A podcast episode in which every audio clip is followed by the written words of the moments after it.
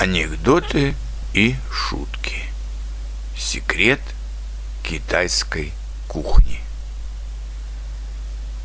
Секрет китайской кухни очень простой.